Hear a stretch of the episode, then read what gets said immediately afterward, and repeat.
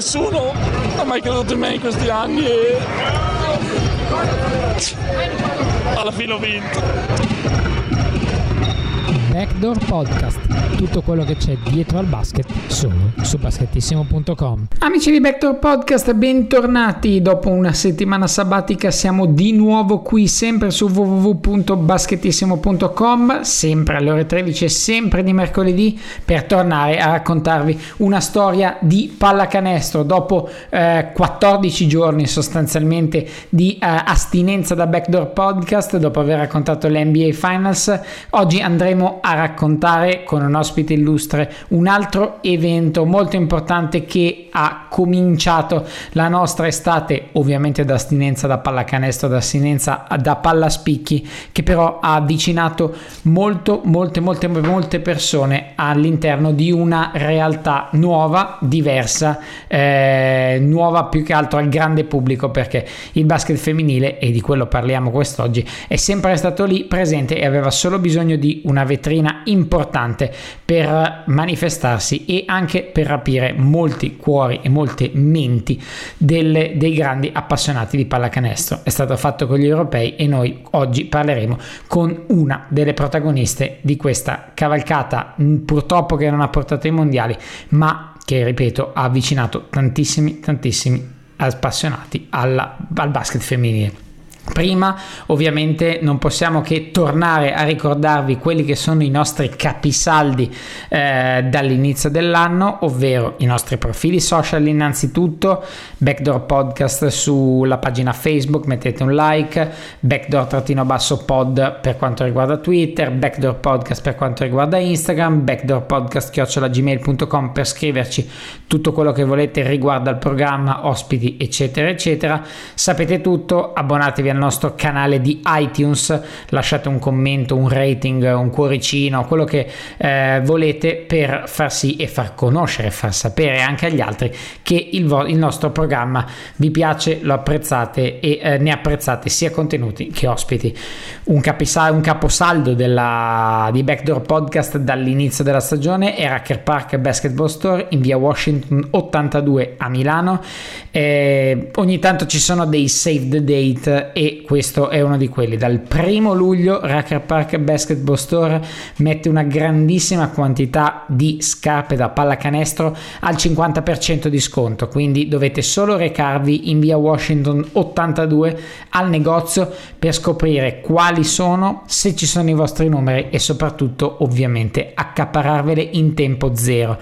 Racker Park Basketball Store offre questa eh, particolare serie di sconti estiva il momento del campetto del playground arriva il momento di migliorare eventualmente i vostri fondamentali in vista della nuova stagione, non potete che farlo con delle scarpe ai piedi di qualità, di livello, ma soprattutto adatte a voi. Eh, Guido e Davide vi guideranno nella scelta, vi aiuteranno in base alle vostre esigenze, vi consiglieranno, vi consiglieranno facendo analisi eh, anche piuttosto dettagliate sulle scarpe. Io ne ho prese un paio da poco e ho potuto godere della sapienza di Guido che mi ha illuminato su uh, alcuni aspetti appunto della scarpa più adatti al mio fisico e alle mie caviglie soprattutto potrà guidare anche voi come ha guidato me, ma soprattutto potrà guidarvi in una serie di sconti molto molto interessanti. Quindi dal primo luglio, quindi un po' da poco tempo è iniziato, accorrete Racker Park Basketball Store a Milano in via Washington 82, il negozio del basket che vi mette a disposizione tanti tanti sconti sulle scarpe da pallacanestro e non solo. Quindi andateci, andateci, andateci, dite che vi manda backdoor e dite soprattutto se è così che l'avete scoperto proprio tramite il nostro nostro programma perché è ovviamente importante dare voce alle cose importanti, le cose di livello, le cose che mettono passione in quello che fanno e soprattutto per quello che parliamo noi della pallacanestro, cosa che Racker Park Basketball Store fa sicuramente. Ora entriamo nel vivo della puntata e introduciamo il nostro ospite. Abbiamo accennato, si parla di basket femminile, lo avete indovinato sui, so- sui nostri social, questa volta è stato più rapido Twitter, ve l'abbiamo annunciato vista la settimana di uh, astinenza di, in cui siamo mancati per la scorsa ora siamo pronti e diamo il benvenuto a Giorgia Sottana playmaker titolare della nazionale italiana di pallacanestro. Benvenuta a Backdoor Podcast. Grazie mille, ciao a tutti. Allora, prima partiamo con le curiosità. Generalmente è vero che ti piace l'NFL, quando l'ho letto non ci credevo. Mi piace, mi piace molto, sono un'appassionatissima del football americano, lo seguo molto e infatti adesso sono un po' in astinenza, anche durante l'estate finisco sempre in astinenza. E eh, diciamo parlando di NFL, avresti mai scommesso contro Tom Brady come ha fatto Jenny Bouchard sui, sui social che poi ha dovuto pagare pegno? No, guarda, lascia stare perché io sono tifosissima di Atlanta e quindi per me ri, riportare alla luce quello che è stato il Super Bowl mi fa ancora del gran male, quindi eh, no, non ti rispondo nemmeno. Non mi rispondere nemmeno, allora ti faccio una domanda più semplice, giocatore preferito in assoluto? Beh, Tom Brady non si, non si può, ha fatto vedere troppa classe, però il mio Matt Ryan rimane sempre il mio quarterback del cuore quindi c'è anche un po' di, di sentimento. E ora andiamo, eh, con, andiamo, con, la seconda curiosità, che questa forse è un po', un po sicuramente un pochino più attinente al basket, eh, la tua passione per la musica, diciamo, e innanzitutto vorrei che ci raccontassi l'avvicinamento, perché eh, il tuo avvicinamento alla musica arriva da un CD che ha portato a casa tuo fratello e che poi ti ha portato anche a produrre una canzone per un documentario di cui parleremo. Com'è il tuo rapporto con la musica innanzitutto? Ma sono, sono molto, molto vicina alla musica, come, come, già hai detto tu e già sai, io sono molto legata al rap grazie a mio fratello ed è nata abbastanza per sbaglio questa passione. E mi piace molto scrivere, quindi mi viene anche abbastanza semplice buttare giù due rime, poi sai fare musica è un'altra cosa e a quello no non, non, mi ci metto neanche, non ho, non ne ho la competenza, però ogni tanto mi diverto in cucina di casa mia a fare due reppate da sola. Magari un giorno farò un CD, dai. Beh, una, intanto una canzone l'hai già fatta per She Got Game, che è il nome della canzone e il nome del documentario, e lì ti sei cimentata con qualcosa di comunque professionale. Com'è stato? Eh, è, stato, è stata sicuramente un'esperienza bellissima perché comunque ho avuto modo di conoscere, anche se in minima, minima parte, una realtà che è quella di, della musica, della sala di registrazione e tutto. E dopo aver passato un giorno intero dentro lì ho detto per fortuna gioco a basket perché eh, veramente da fuori non ci si rende conto di quanto, quanto, lavoro ci sia dietro a un brano, a un CD, a, un pezzo. È veramente faticoso e mi ha fatto piacere, mi ha fatto piacere arrivare a conoscere questa cosa perché adesso ascolto la musica pensando anche al tutto il lavoro che c'è dietro e, e mi ha abbastanza cambiato la visione. E a tal proposito, proprio nella tua canzone dici, ma soprattutto è un po' un insegnamento che eh, si può tramandare, il basket è bello, voi siete uomini, donne, siete privilegiati comunque a poter fare lo sport che amate, renderlo un lavoro, ma è pur sempre un lavoro e quindi c'è la parte bella, ma soprattutto la parte dei sacrifici, la, il bisogno, la necessità di migliorare il proprio gioco in palestra, di fare tanti lavori e di fare tanti sacrifici, magari a livello mentale o magari soprattutto soprattutto quando si è più giovani. È un pochino il messaggio che si può mandare. Non c'è il bello, ma c'è anche tanto lavoro dietro al diventare un giocatore forte. Ma è giusto, è giusto vedere, vedere, il pacchetto completo e come ho detto nel testo, sai, no, spesso ci si ferma solo a, a quella che, che, è l'immagine da fuori, quindi che, che ne so, che siamo appunto dei privilegiati sotto tanti aspetti però dietro ci sono veramente tantissimi sacrifici e, ed è giusto anche a volte guardare, guardare anche questa, questa, cosa qui. Eh, sai, molto spesso viene, viene, non viene presa in considerazione, a volte io mi sono detta ma cavolo ma eh, non si vede tutto quello che facciamo dietro e mi dispiace perché è veramente importante il lavoro che c'è anche a livello, a livello personale purtroppo, ripeto, siamo dei privilegiati e quindi si vede solo una minima parte. E eh, se volessi, diciamo, eh, far conoscere una parte del, del, tuo allenamento, della tua voglia di migliorare, del tuo lavoro che fai proprio per migliorare, eh, quale vorresti enfatizzare potendolo raccontare al mondo, diciamo? Ma sai, questo è, è, è, difficile rispondere alla tua domanda perché il, il nostro lavoro è, è, veramente a 365 gradi e va sia dal piano, dal piano fisico che, dal piano, che sul piano mentale, quindi eh, è un lavoro che, che, fai sia dentro il campo ma anche, anche fuori quando sei a casa su mille cose. Mi viene, mi viene, veramente difficile trovarti una cosa in particolare da, da dirti o da sottolineare perché si spazia su, su, su, troppe cose. E allora facciamo una piccola marcia indietro e arriviamo, partiamo dal tuo primo incontro col basket, perlomeno il primo o uno dei primi, scon- uno scontro uno contro uno con tuo fratello a un freddo polare, ma questa è un po' la pazzia dei cestisti. Beh, dai, chi è che non fa, che fa le partitelle con col fratello o con la sorella? Eh, era tantissimo tempo fa, veramente, veramente tanto. Ormai sono, sono vecchiotta io e, e, faceva freddissimo, eh, però noi si giocava, cioè, si giocava, non ce, non ce ne fregava di niente e eravamo fuori ovviamente perdevo sempre sistematicamente contro mio fratello adesso forse se ci gioco forse forse ce la giochiamo eh, avete provato?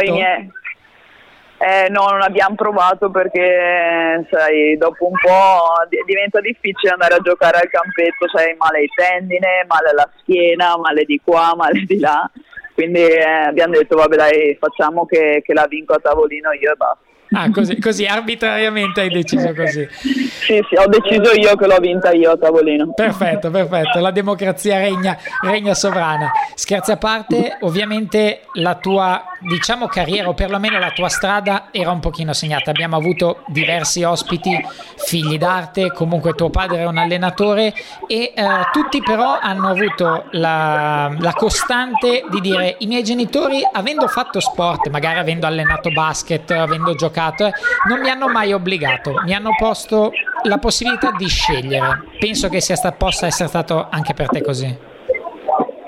Sì, anche per me, anche per me è stato così, non, mai, non, mi hanno mai obbligato a scegliere uno sport invece che un altro.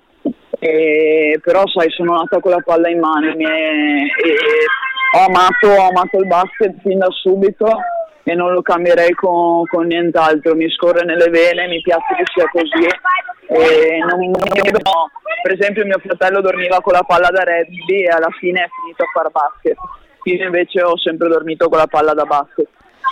E quanto aiutava però, o magari creava difficoltà, ma non credo, quanto poteva aiutare avere comunque una persona che potesse guidarti, magari un fratello che potesse sostenerti e aiutarti anche nel tuo miglioramento?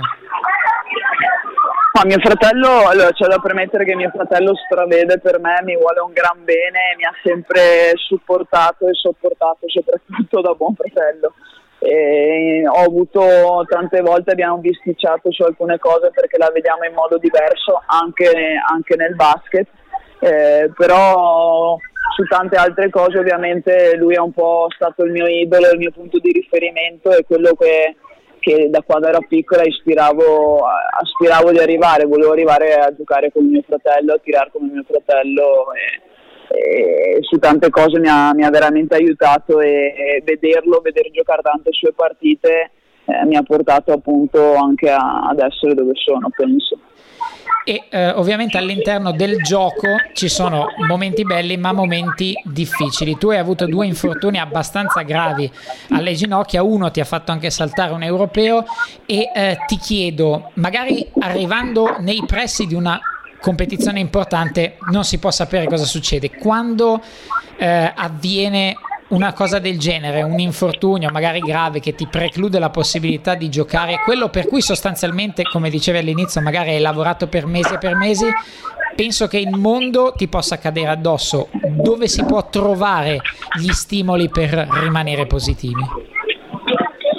Ma il primo, il primo infortunio per me è stato veramente un fulmine a ciel sereno e, e ci sono stato tanto male, ma ero anche piccolina, avevo 15 anni, quindi veramente ti cade addosso tutto e ti, ti ridimensioni un pochino su quelli che sono i tuoi sogni, le tue aspettative e tutto. Poi invece il secondo infortunio mi ha, ero pronta, nel, senso sapevo già quello che avevo passato prima, quindi sono andata via abbastanza, abbastanza veloce. Però io ho trovato tanta, tanta forza, tanta, tanto stimolo in quello che credo sono, e ho continuato per quella strada lì, ho cercato la mia, la mia passione dentro, l'ho, l'ho, trovata e ho pensato che valesse la pena continuare a fare quello che facevo nonostante, eh,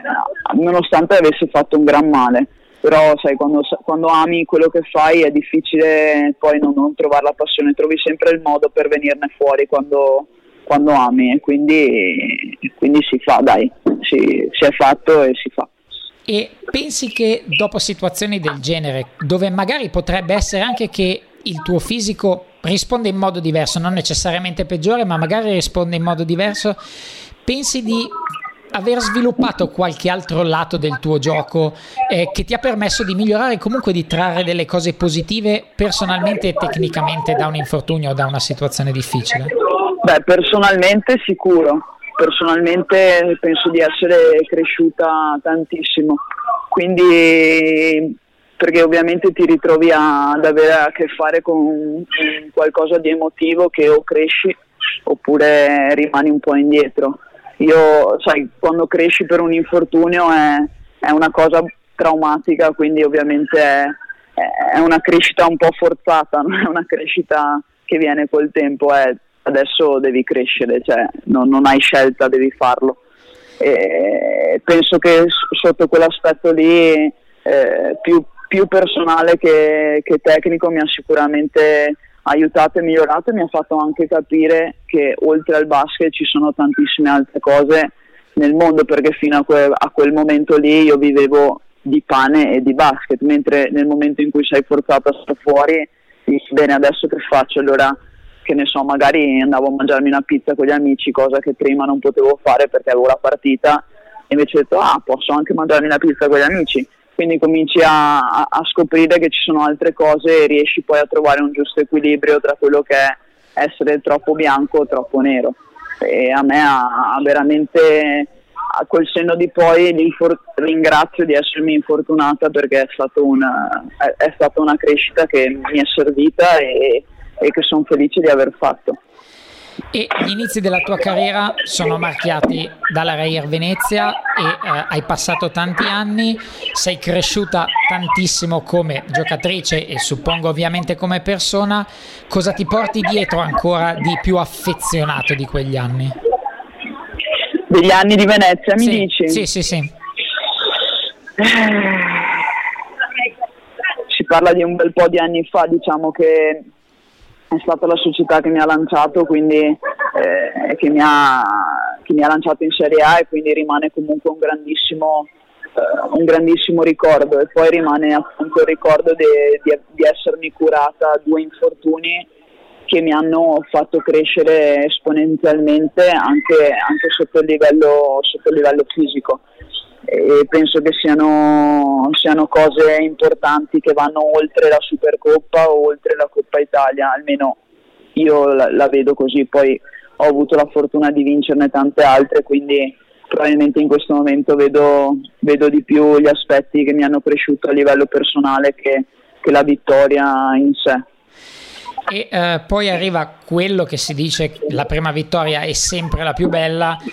Taranto il primo scudetto e eh, lì ti chiedo qualcosa di più, ovviamente di più emozionale, perché sarà stato, e anche leggendo alcune tue dichiarazioni, eh, è stato uno dei momenti più belli perché, proprio perché per il motivo che il primo non si scorda mai. E quali sono non so il, momento magari che ti porti dietro l'arrivare della sirena i festeggiamenti tutto quello che è successo dopo. Qual è stato l'apice secondo te delle tue emozioni da, da professionista ma allora premetto che io a Taranto sono stata no bene di più e, e, e, se domani mi dicessero guarda che rifanno la squadra come l'hanno fatta in passato ad alti livelli e mi volessero probabilmente mollerei tutto e andrei perché ho trovato un ambiente veramente caldo e, e dove mi sono trovata, son trovata bene senza ovviamente nulla togliere a Venezia o a Schio che sono due posti in cui sono stata benissimo e Schio è praticamente casa mia. E se mi chiedi un ricordo, un ricordo, un momento in cui proprio ho detto cavolo, eh, sicuramente gara 1 è stata impegnativa perché abbiamo vinto verso la fine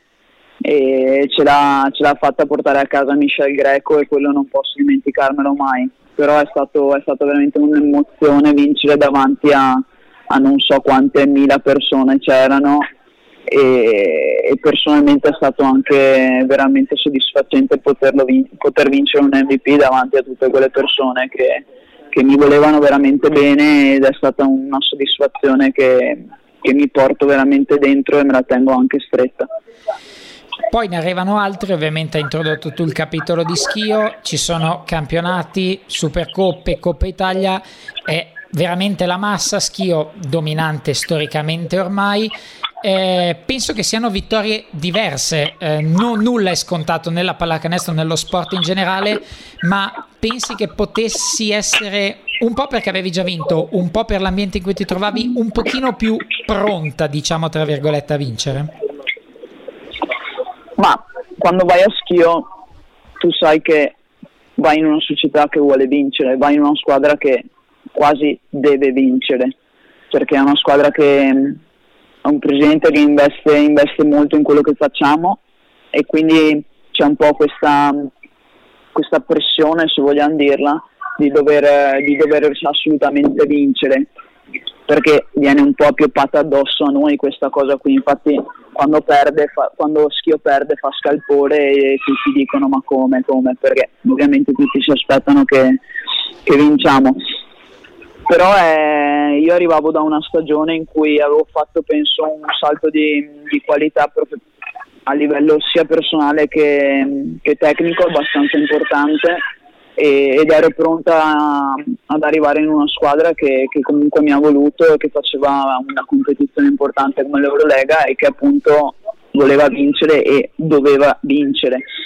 E è, stato, è stato difficile perché mi sono trovata in un ambiente diverso però è stato sicuramente un, un qualcosa che, che, che, mi è servito e che dovevo fare anche per, per la mia carriera. E nella lettera che tu hai scritto per salutare Schio, e poi andremo a parlare del, dell'altro tuo capitolo in arrivo, eh, una cosa bella che eh, un passaggio molto interessante, tu hai detto ovviamente bisogna vincere, cioè c'è molta pressione, si richiede la vittoria e quindi si pensa che quando ci sia tanta professionalità, tanta pressione, tanta voglia di vincere, eh, si tralasci il campo, eh, quello che succede fuori dal campo. Invece tu hai scritto nel tuo addio anche aver avuto il piacere di tanta gente che ha conosciuto Giorgia fuori dal campo. Ecco, in molti hanno eh, enfatizzato questo, questo, ragionamento da Melli a Trinchieri, soprattutto magari gli allenatori che hanno creato grandi rapporti con i propri giocatori, con i propri staff. Eh, quanto è importante secondo te questo aspetto per creare un gruppo vincente? Ma è sicuramente, è sicuramente importantissimo, non, non, lo trovo, non, lo trovo, fondamentale ma lo trovo importante perché eh, ovviamente gruppo, un gruppo vincente è composto sì da giocatrici importanti ma è composto soprattutto da persone. E, e non, è così, non, è così scontato, non è così scontata questa cosa, a volte si, si pensa che basta fare un gruppo con 2000 talenti per poter vincere quando in realtà poi ci sono e quest'anno comunque ce lo insegna Luca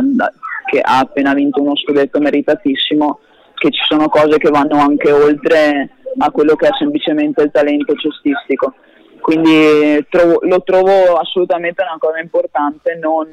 non fondamentale ma importante perché penso anche che se hai a che fare con delle professioniste, delle persone serie comunque quando nel momento in cui entri in palestra ci metti il 100% sempre e comunque, però non è così scontato e non succede sempre. E ora raccontaci un pochino la tua scelta di andare a Montpellier, di lasciare una realtà come Schio, affrontare una nuova sfida, immagino personale, soprattutto professionale. Eh, come si è evoluta questa idea di andare all'estero e cosa ti aspetti da una nuova esperienza simile? Ci è voluta che partiamo alla fine ci è voluta che comunque mi hanno, mi hanno cercato molto e mi hanno voluto. Avevo, avevo altre opzioni ma anche all'estero, sempre all'estero, però Montpellier mi ha veramente cercata tanto e voluta tanto. E quindi ho, ho preferito andare dove, dove, mi volevano davvero perché per me come, come giocatrice e come persona penso che sia la cosa fondamentale.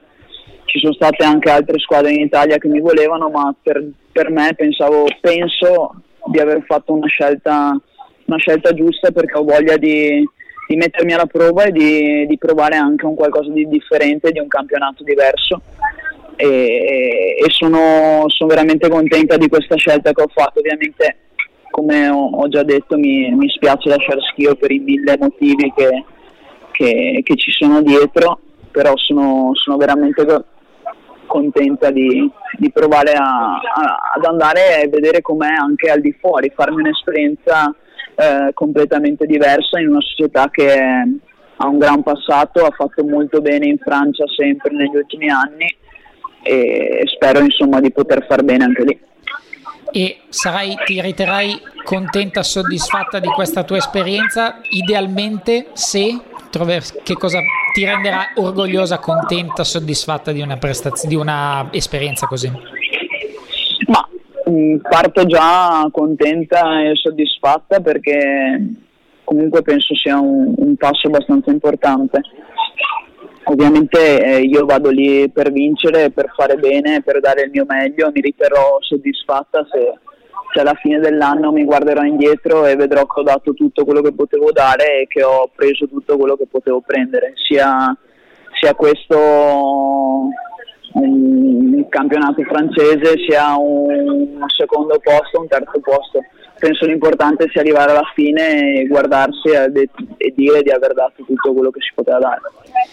E ora veniamo al capitolo nazionale per chiudere. Eh, gli europei appena vissuti sono stati vissuti da voi, ma in realtà la cosa bella è che sono stati vissuti da una nazione intera che vi ha seguito più di quello che è solito fare, inutile nascondersi, ma potrebbe essere stato un trampolino di lancio per far vedere, capire, comprendere, ma soprattutto affezionare, cosa che da eh, tifoso italiano è successa a me e a tantissimi altri, eh, come pensi possa essere come trampolino di lancio eh, questa vostra esperienza, questo attaccamento che avete ricevuto e soprattutto la cosa più importante è come non farlo diventare un episodio ma farlo diventare la costante? Beh, intanto direi che eh, il fatto che siano state, siano state per tv e che tante persone hanno potuto vederci penso che questa sia già un, un, punto di partenza importante, cosa che non, non, non sempre succede,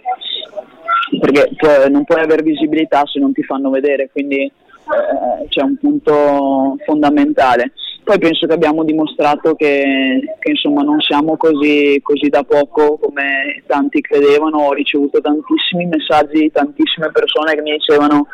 eh, snobbavo il basket femminile, invece mi avete fatto, avete fatto ricredere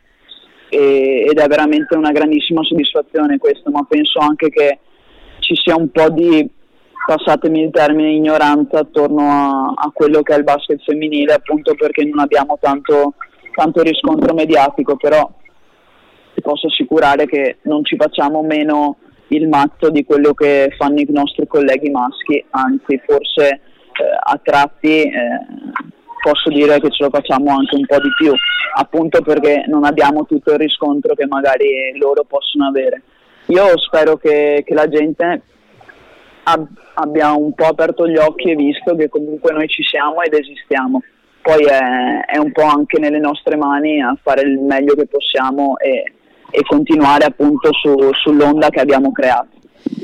e quello che secondo me eh, ha fatto innamorare molti tifosi, molti appassionati o molti non appassionati, che secondo me è ancora più importante che l'appassionato normale, eh, è proprio la qualità del vostro gruppo, l'intensità e la voglia che mettevate nel giocare ogni partita perché le avete giocate tutte fino in fondo, anche quando avete perso e qui torniamo forse un pochino a quello che dicevamo prima, secondo me oltre alla visibilità che è ovvio, anche l'innamoramento viene da un gruppo particolare, forse è un gruppo fuori dal campo come può essere anche la nazionale maschile che professa di essere un ottimo gruppo eccetera, voi lo siete, lo avete dimostrato e anche se i risultati del campo non necessariamente ti fanno vincere sempre, però l'appassionato si appassiona appunto, perdonatemi il gioco di parole, a questo. E voi lo avete dimostrato. Assolutamente. Io guarda, ti posso dire che penso che la cosa fondamentale che noi avevamo è il fatto che si, si vedesse tanto che, gru- che, che eravamo un gruppo unito. Viene dal fatto che ognuna di noi conosceva esattamente il ruolo che aveva l'altra persona. E, e questo non è,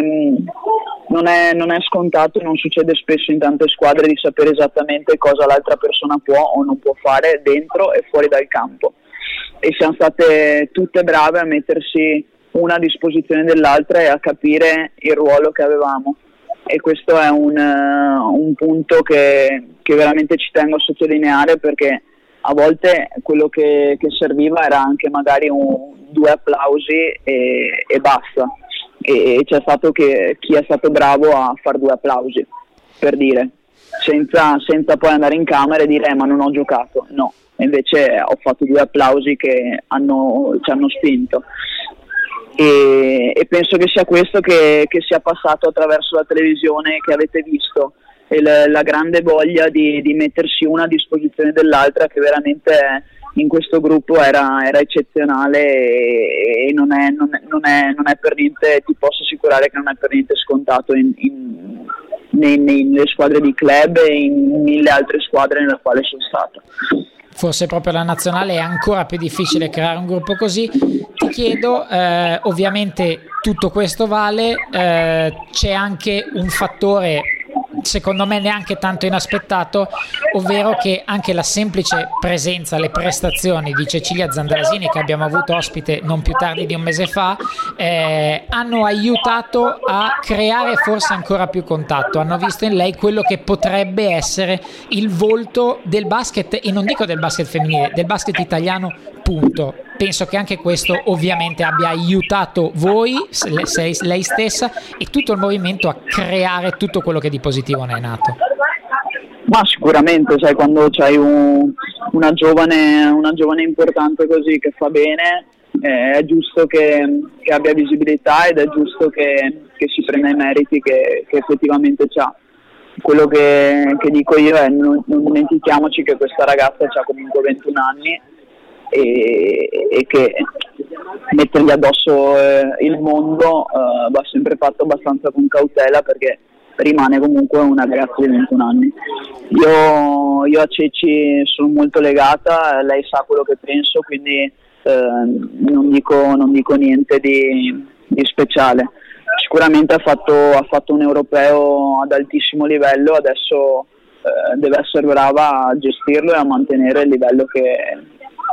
che, che ha raggiunto e, e, spero con tutto il cuore che, che, possa farlo perché come hai detto tu può essere un, una gran cosa per il futuro della nazionale, del basket e di tutto quello che ci va dietro. E eh, ovviamente il momento clou eh, con tanto senso del dramma è la partita con la Lettonia, quel fallo. Eh, io vorrei parlare brevemente eh, di quello che hai scritto tu, che è eh, l'esemplificazione di un sentimento di frustrazione, di uh, bruttissimo. Non stiamo a, a, a, parlare della decisione arbitrale in sé, che non ha neanche bisogno di spiegazione. È un'esternazione civile eh, dettata dal dolore eh, molto bella, rispettosa. Eh, penso che non si potesse fare meglio di come hai fatto tu in quella lettera nell'esprimere tutto il proprio disappunto e essere comunque civili. Quanto è stato difficile quel momento? Perché, come hai detto giustamente tu, non vi è stato permesso di vincere o perdere con le vostre forze. Lì c'è stato qualcosa di diverso. Ma allora, a caldo sicuramente quello ti ho detto prima che mi piace molto scrivere, quindi mi viene anche abbastanza facile esprimermi scrivendo ed esprimere quello che penso e provo a, a parole. E, penso di avere, di aver, espresso un sentimento comune che era, che era, quello che più o meno tutte noi provavamo in quel momento. Eh, nel momento in cui ha fischiato quel fallo lì io ho detto ma, ma siamo seri, cioè, in, un, in, pochissimi frangenti di secondi ti passano davanti tutto, tutto il lavoro che, che, che, hai fatto in un anno e, ed è veramente, è veramente impegnativo saperlo gestire. Allo stesso tempo col, col seno di poi riguardo a quello che, che è successo e penso che alla fine avremmo potuto magari gestire un po' meglio ultimi, l'ultimo possesso che poi ci è capitato in mano e, e non abbiamo saputo, non abbiamo saputo cosa, cosa fare, come reagire. Questo è una cosa che, che, mi, che, mi, dispiace e che sicuramente mi terrò, mi terrò ben presente per, per il futuro perché Vero aveva fischiato una cosa veramente incredibile e Vero eh, ci ha un po' precluso quello che,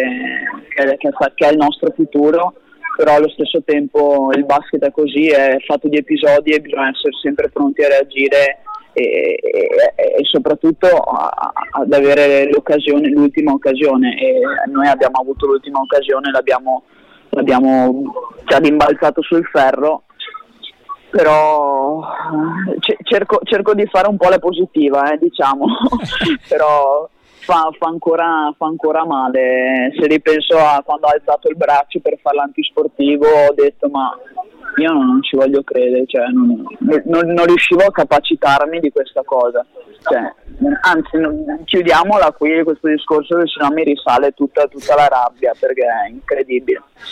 E eh, infatti, secondo il mio punto di vista, eh, questo è sicuramente un evento in quanto tale va racchiuso e messo lì e eh, potrebbe essere veramente l'occasione per ripresentarsi con ancora più fame, ancora più cattiveria nella prossima situazione e eh, magari fare meglio, magari essere, avere un pochino più di buona sorte perché anche gli infortuni sono stati parte del gioco. Quindi, met- come dice giustamente tu, è andata, la mettiamo lì, la mettiamo tra virgolette nel dimenticatoio anche se non si mette e eh, ti chiedo l'ultimissima cosa eh, il tuo amore per la nazionale l'hai dimostrato l'hai detto eh, quanta voglia hai di tornare in campo con quella maglia adesso? Ma guarda se potessi tornarci domani ci tornerei domani ma proprio senza, senza neanche pensarci un secondo. Nonostante la stanchezza e tutto non, non avrei problemi se domani mi dicessero guarda che ricomincia l'europeo domani. Eh, ovviamente adesso è, finito, è finita un'annata, vanno tirate le somme e da settembre si comincia a ripensare a tutto quanto, però ho già detto alle mie compagne che già mi mancano, eh, però purtroppo è finita e bisogna pensare a quello che, sarà, che saranno i prossimi impegni. Sappiamo che dobbiamo riqualificarci per gli europei, che dobbiamo ricominciare tutto il cammino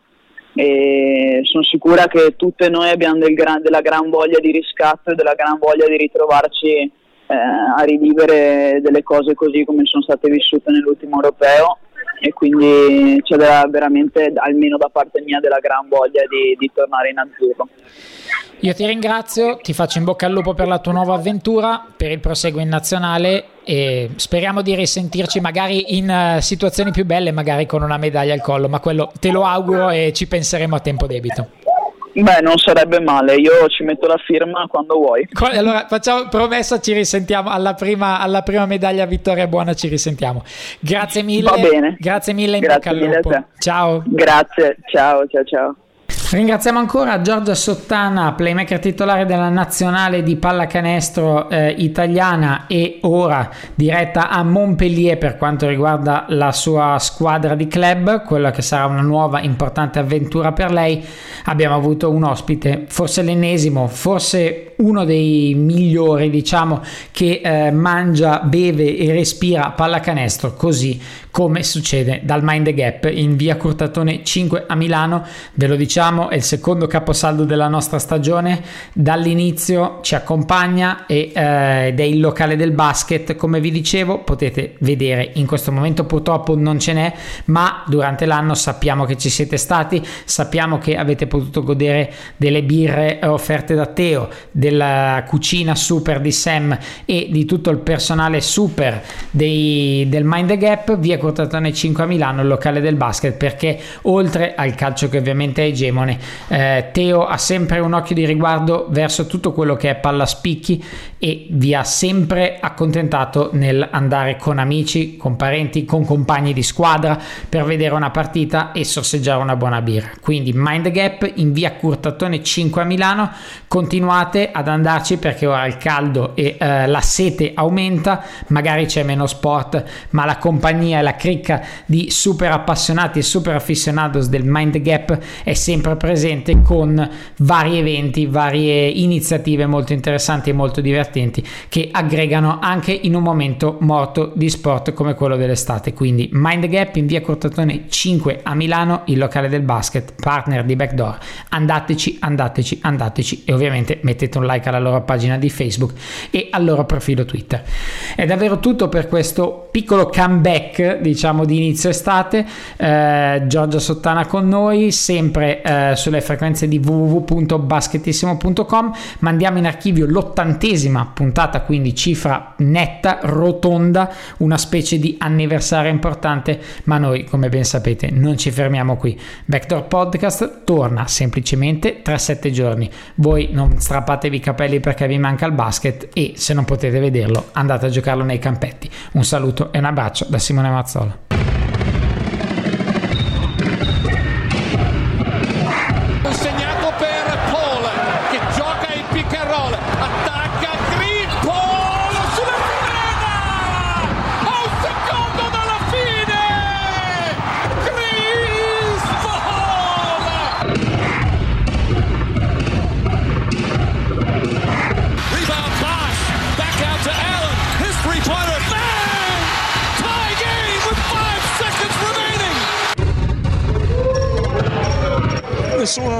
Nessuno, ha mai creduto in me in questi anni e alla fine ho vinto. Backdoor Podcast, tutto quello che c'è dietro al basket solo su basketissimo.com.